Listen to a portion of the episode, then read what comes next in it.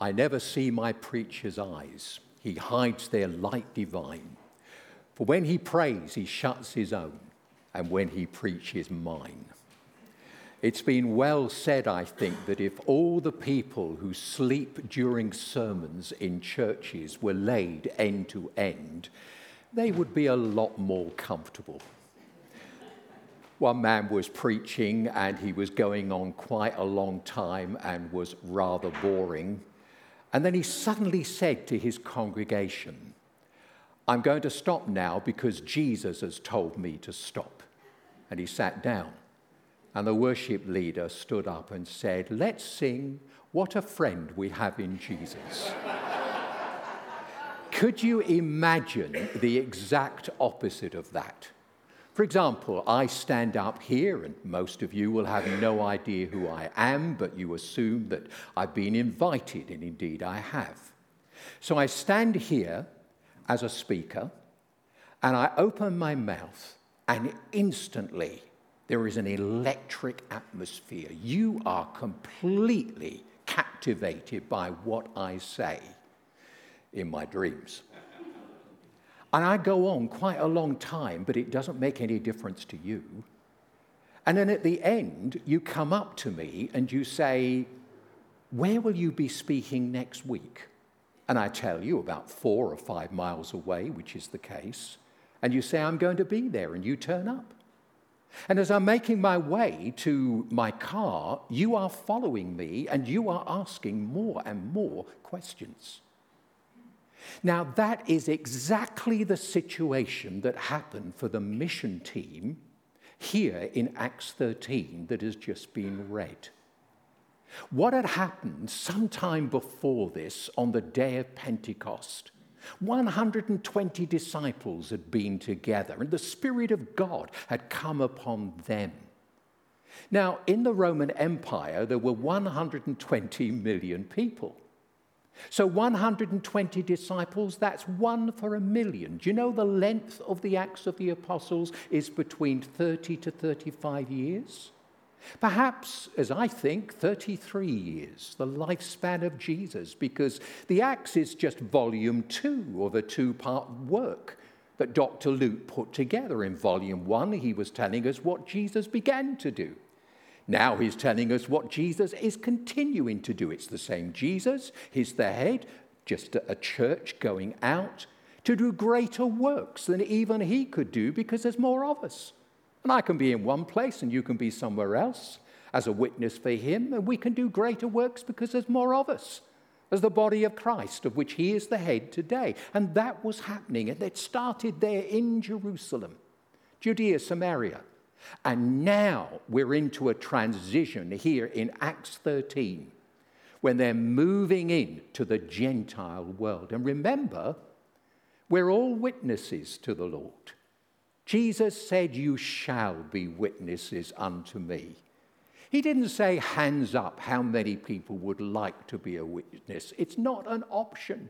For me, as a follower, I am a witness, one way or the other. Just like if you're married, you're a witness to marriage, good, bad, or indifferent.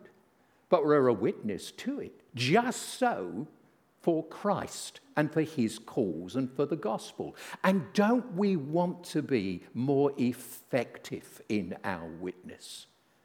Don't we want to make a difference wherever we are? We can learn from this mission team how that can be the case for people like you and me. There were three factors that were involved. First of all, they were guided by God, led by the Spirit, as verse 48 will tell us, to those people, making connections, getting in touch with those people who were appointed for eternal or everlasting life. So they went in the right way, with the right message, at the right time, and making the right connections where God could be at work. Don't we want that for ourselves in our witness? Well, we can learn something of how that can happen from this incident. But we do go out always, every one of us, into a world confused about religious matters. There are a plethora of opinions and views, even some using the name of Jesus, but with a different content. Some with blended ideas of what religion is all about. And we need to be able to discern that which is happening where we are going and cut right through it and communicate that which is life and peace, that which is authentic, not another gospel.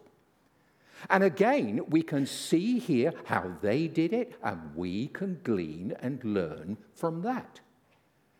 But we'll only achieve things if we use words. I mean, people sometimes will say to me, Well, I will let my life do the talking.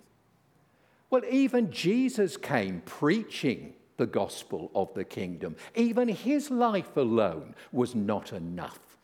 It was necessary to use words. And in that right situation, communicating to the right people, we need to be able to say the right things so that they get the facts and they can feed upon the facts so that their doubts will die of starvation. But that can only happen as we communicate that truth. And when the Bible talks about preaching in the Acts of the Apostles, it's usually gossiping the gospel, it's one on one, not something that happens from a pulpit like this. And we can learn how that can happen, what content can make the difference. Take the first, guided by God.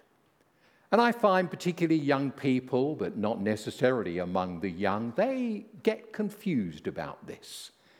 How can I recognize whether God is leading me, whether God is in something or not?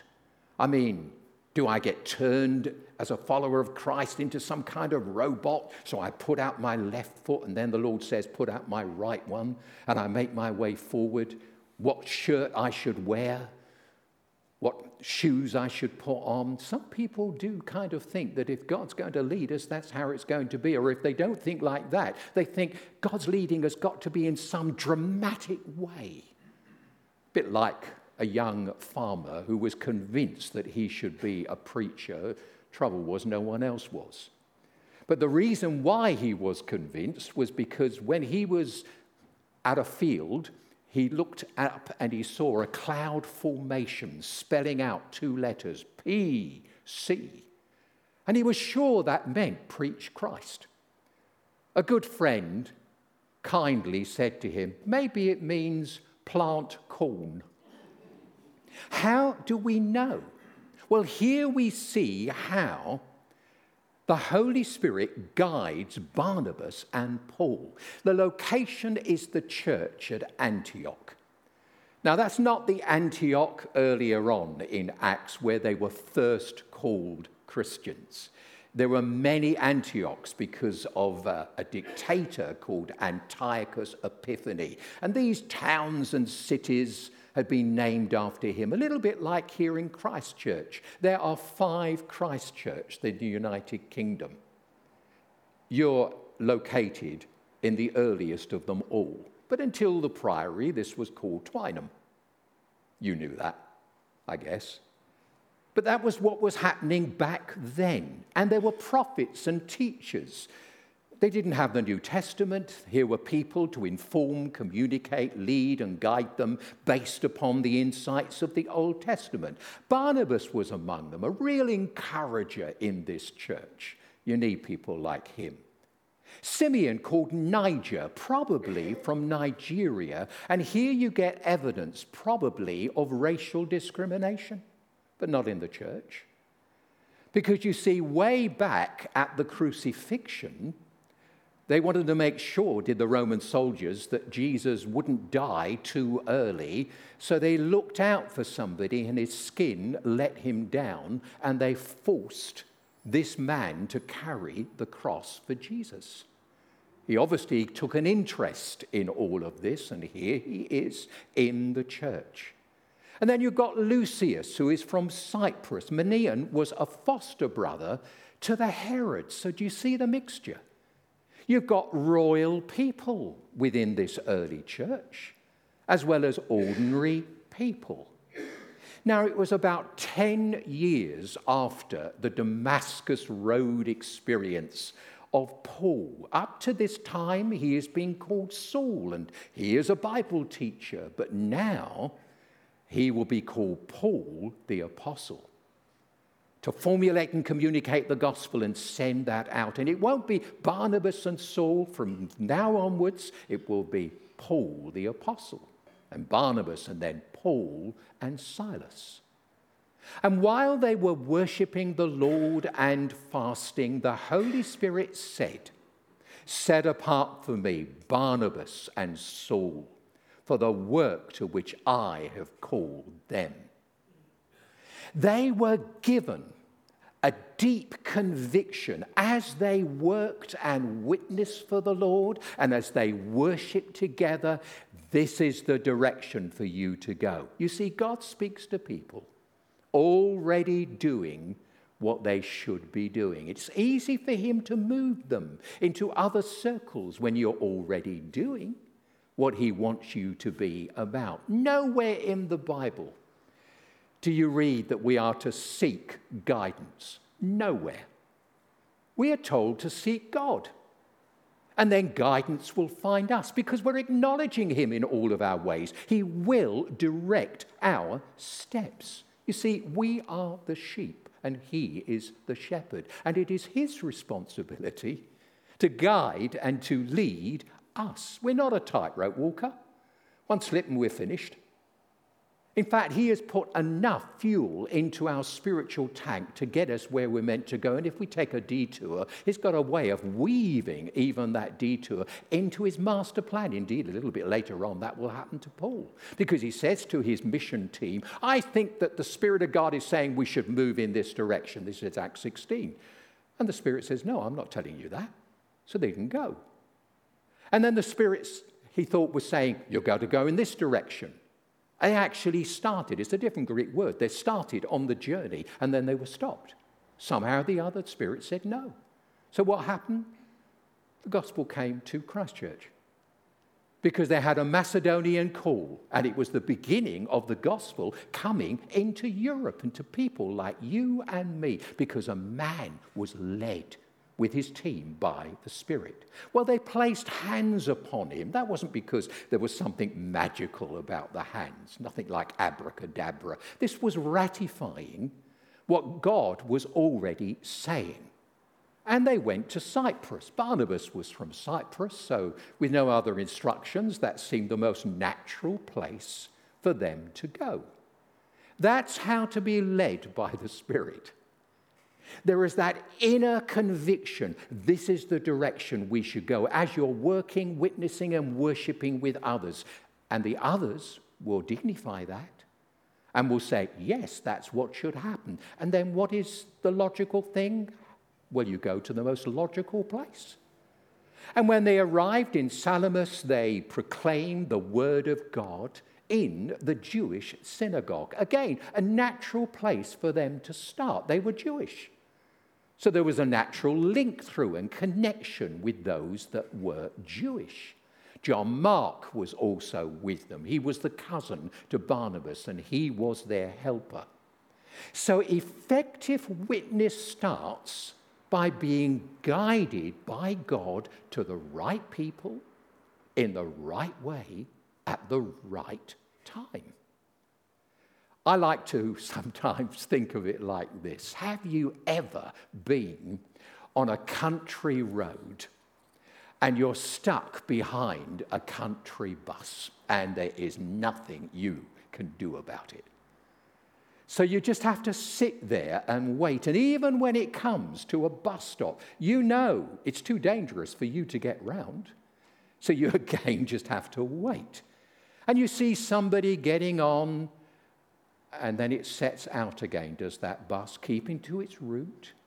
Now, if you've got eyes to see, you know that at the next bus stop there isn't anybody waiting, but there is somebody in their home nearby looking at their watch and thinking, I need to catch that bus. And they're there and ready when the bus turns up. And what is the bus doing all of this time? Worrying. Really?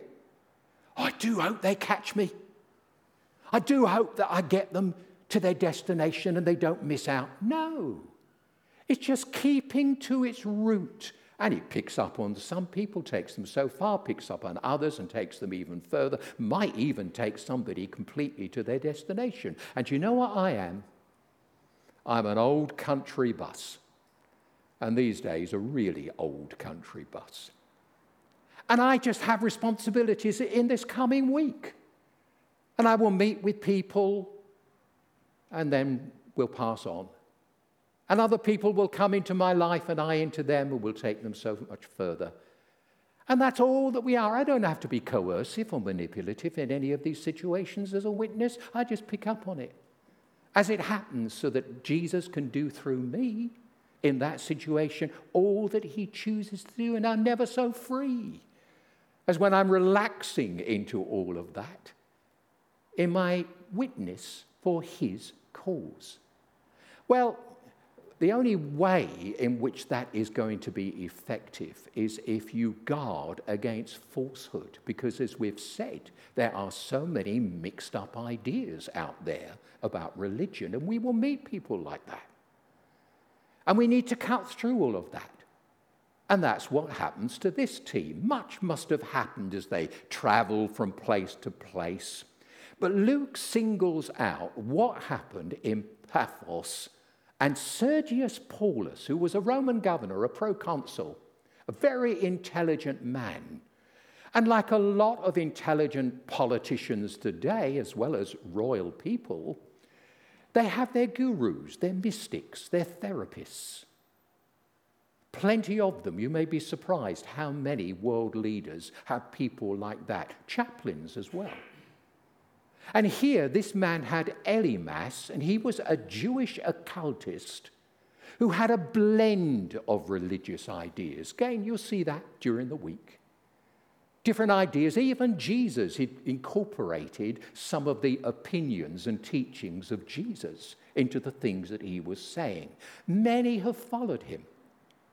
There are Christian cults you will know of today that started as authentic but something happened and they added to Christ and they ended up with another gospel that is no good news whatsoever.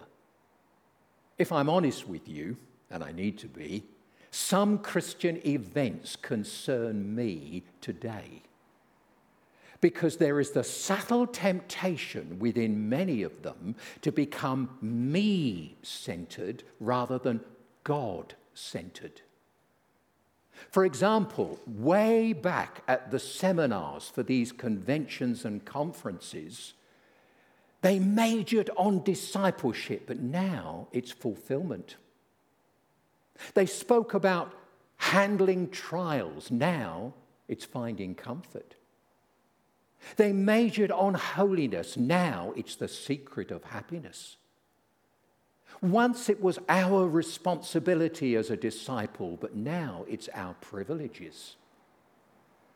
The major message was repentance. Now it's belief and often easy believism. It majored upon the word being opened up, but now it's worship. And worship should surely always be in the context of the word. We worship and must do so, our New Testament says, in spirit and what? In truth. We now speak about the Savior, but maybe not so much about him as Lord, but we only know him as a Savior through knowing him as a Lord. In the Acts of the Apostles, in all the preaching, you will find the word Savior comes 24 times, but the word Lord 644 times. It is the result of knowing Him as Lord. We know Him and receive Him as a Savior. Quite literally, He is the commander in chief. And you know what it means if you've had any military connections, what it is to be a commander in chief. It means that they take the clothes away and give you their own clothes. They tell you when you can get up in the morning and when you can go to bed at night.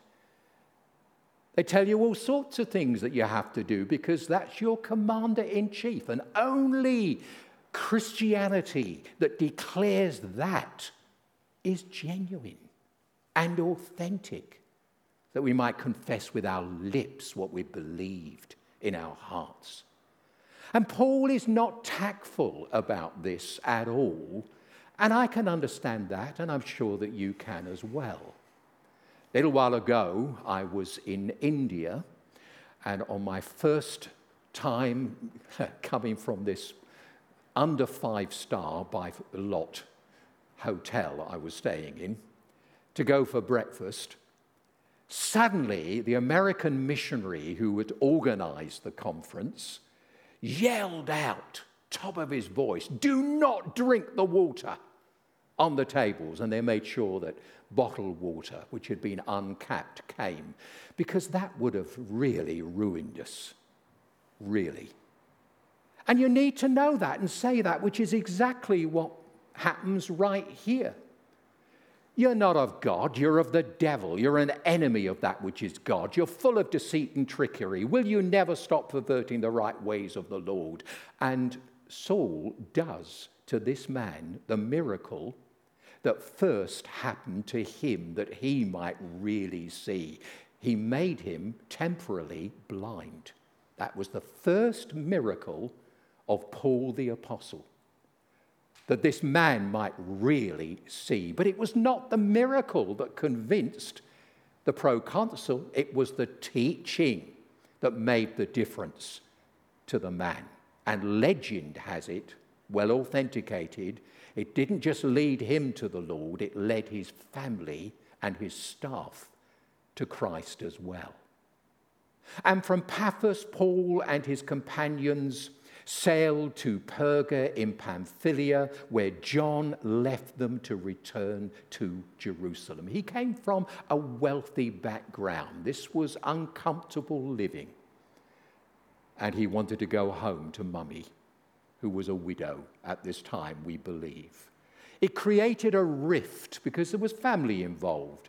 There were problems between Paul and Barnabas now. Thankfully, given a little bit of time, they sorted that out between them. From Perga, they went on to Pisidia, Antioch. Why climb a mountain? Because that's what they're doing now. It would appear that he got malaria and had become very, very ill, and he needed to get into a better atmosphere. He wanted to be sickness free, but the gospel was going to new places because he was ill. Sometimes God will use illness. A young woman spent more than a year in a hospital institution with multiple operations. Mobility was non existent for that year. And she would have people coming up, probably with nothing else to do, and chatting to her about her faith in Christ. She said, I was in no fit condition to do it, but I did my best and I realized I was a missionary, reaching into that hospital in ways in which others couldn't. And that's what was going on here. But it only went on effectively not just because they were led by the Spirit, not because they could cut through and discern that which was wrong about religious ideas around about them, but they communicated that which would give life to people. On the Sabbath, they went into the synagogue and sat down. There was gospel content conversations in what they said. Why were they asked to speak? Well, you see, he had a Pharisaical background, did Paul, so he was wearing the equivalent of a clerical collar. And the custom in those days was for the synagogue leaders to go up to such a person and say, Would you like to give a word? And Paul definitely would like to give a word in that situation. And he stunned them with what they said. Didn't always like it. And some were going to reject it.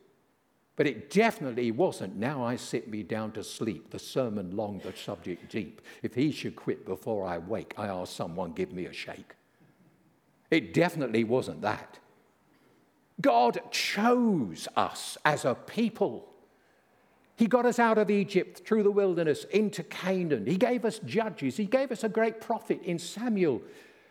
He gave us King Saul because we wanted a king. He gave us a better king in David, but from this man's descendants, God has brought to Israel the Savior Jesus as he has promised. And then he told him about John, who made it quite clear I am not the Christ or the Messiah, but I'm preparing the way for him. I'm not worthy to unstrap his shoes, but he's going to be coming, and he has come. And that was just the introduction of Paul. I have worked out about 10 points he was making by way of introduction.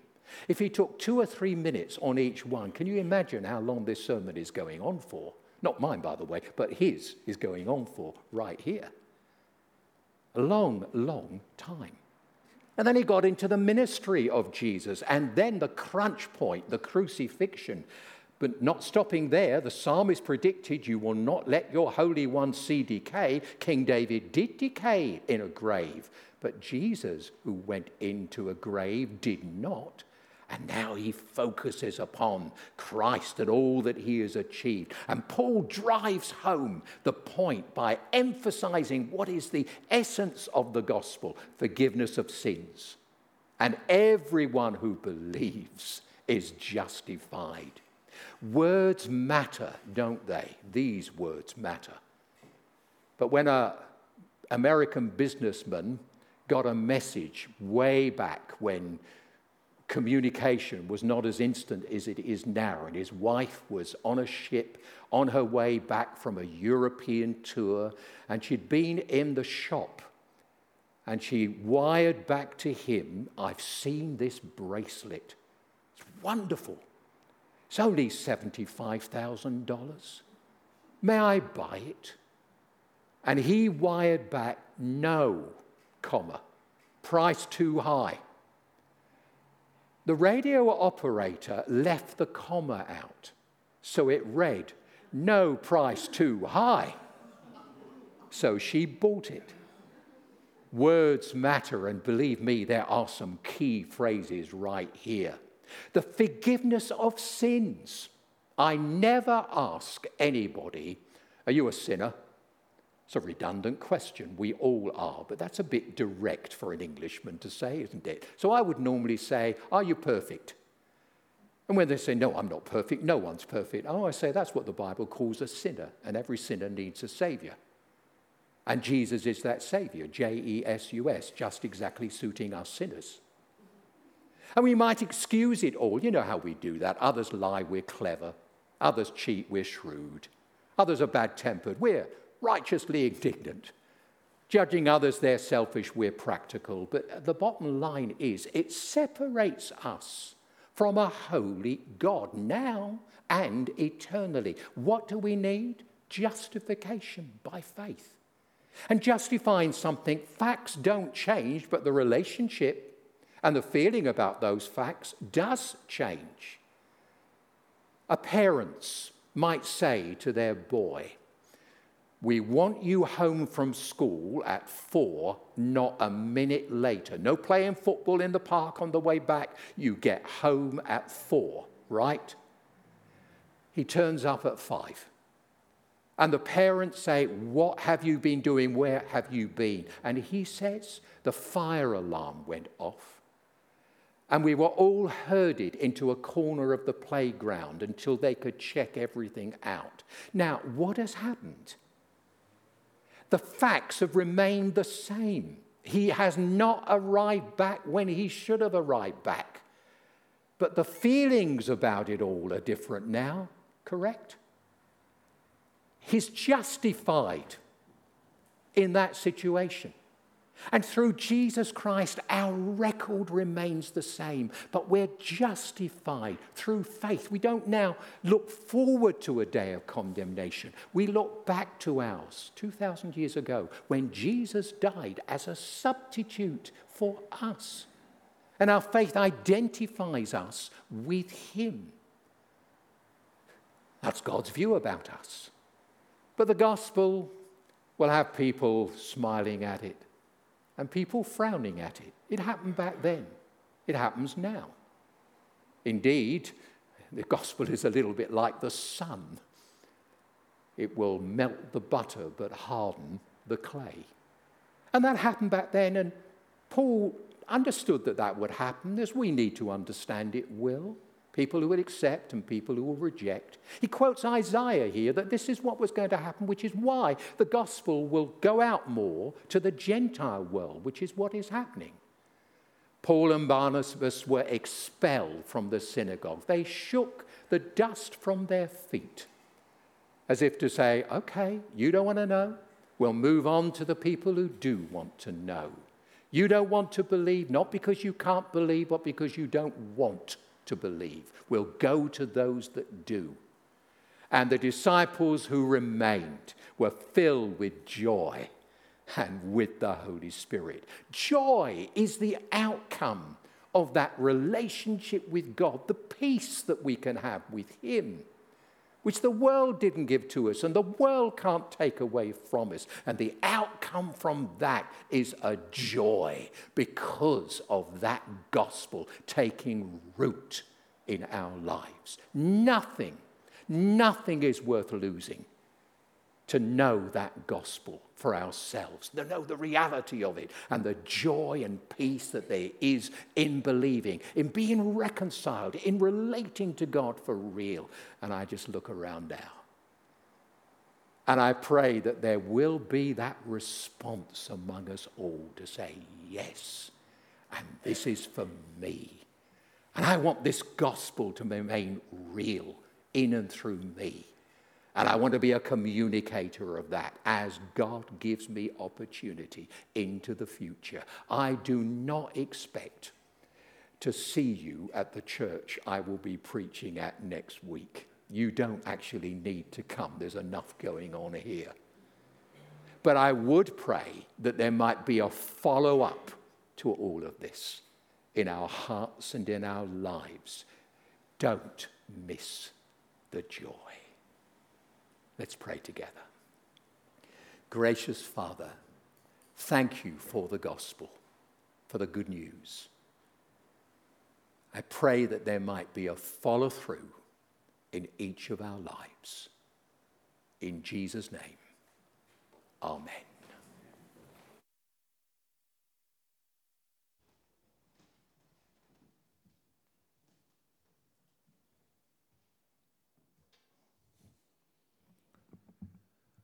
Thank you, Derek. Our final song is one that actually Derek asked uh, specifically for.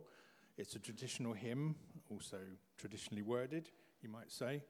Um, it's actually a song that picks up on where Derek was talking about just now. Somebody who experienced a deep peace and a deep joy um, through, through trials, um, and also not that knowledge of sins forgiven. It's the song, It Is Well With My Soul.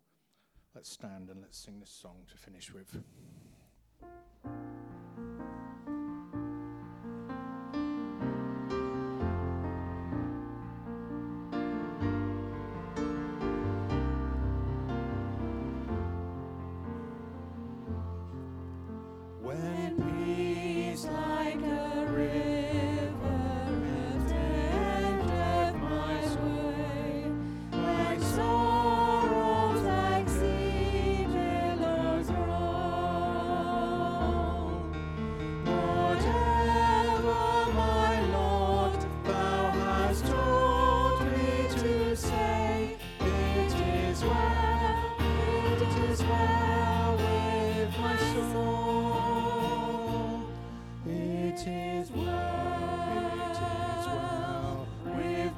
soul, with my soul.